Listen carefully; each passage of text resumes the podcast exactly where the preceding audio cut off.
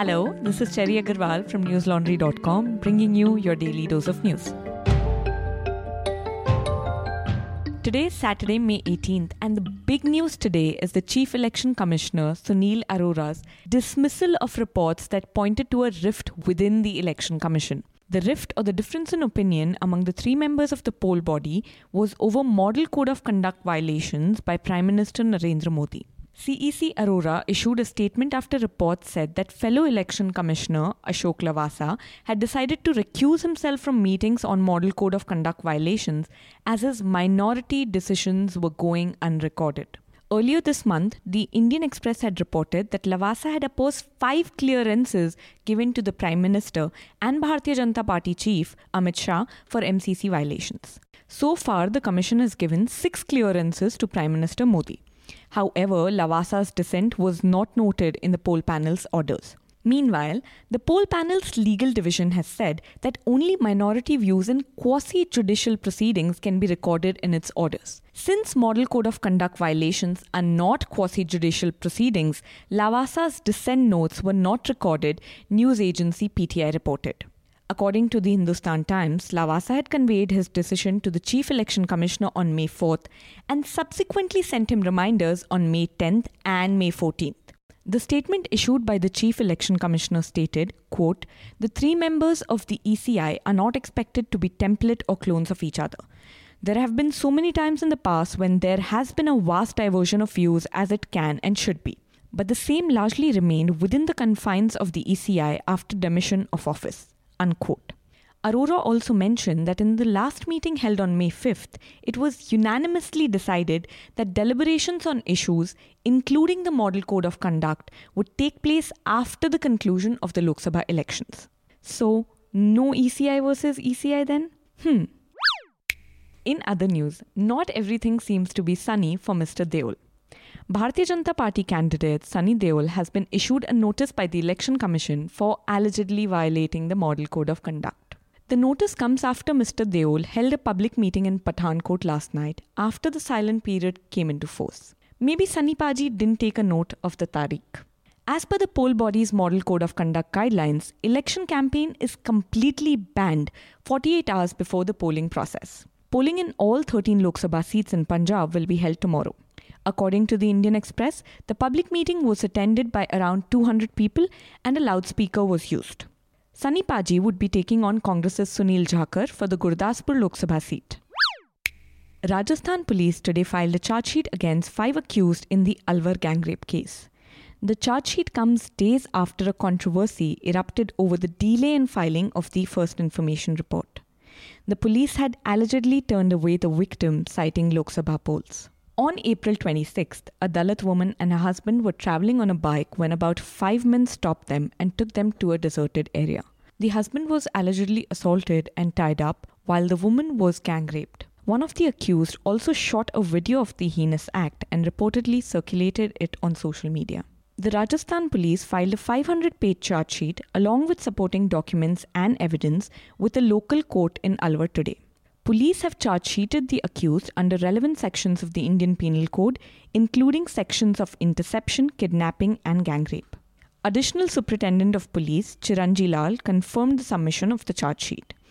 The accused, Inder Raj Gujar, Ashok Gujar, Chotelal Gujar, Hansraj Gujar, and Mahesh Gujar were arrested after an FIR was registered on May 2nd.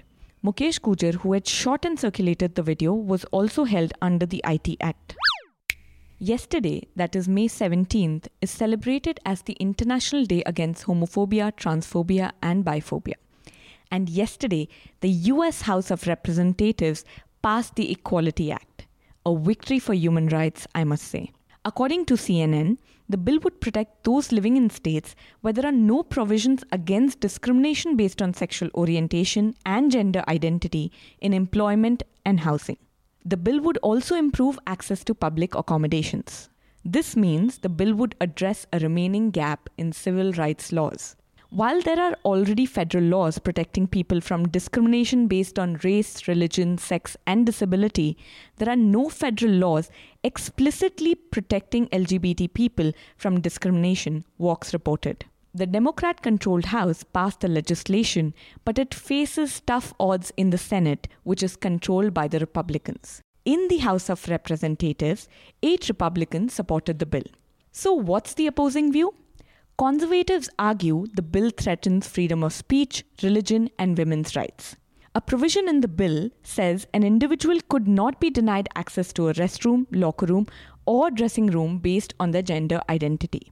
Opponents of the bill say quote, this would force women and girls to share private spaces with men, unquote. Critics also say that the bill would facilitate men's participation in women's sport if they identify as female. So, would the bill become a law? Well, that's to be seen. But there's still much cause for celebration, as it's the first time the legislation has received a full vote from either chamber of the Congress. Clearly, a sign that the barriers limiting the LGBTQ community are slowly but steadily being chipped away. The bill was first introduced in 2015. Now, the battle for Chur Chur Naan has come to an end as the Delhi High Court has stated that there cannot be any monopoly on the terms Chur Chur Naan and Amritsari Chur Chur Naan. Justice Pratibha M. Singh made the observation while adjudicating a plea made by a Paharganj based eatery outlet which is claiming exclusive rights in the expression Chur Chur Naan. The plea was against a rival food outlet in the area which uses a similar expression for its name. Justice Singh said the expressions naan, chur chur naan, Amritsari chur chur naan are similar expressions such as Amritsari kulcha, Malabar paratha, Hyderabadi biryani, Kashmiri dum aloo, etc., and such other food products which are used in common parlance by the general public.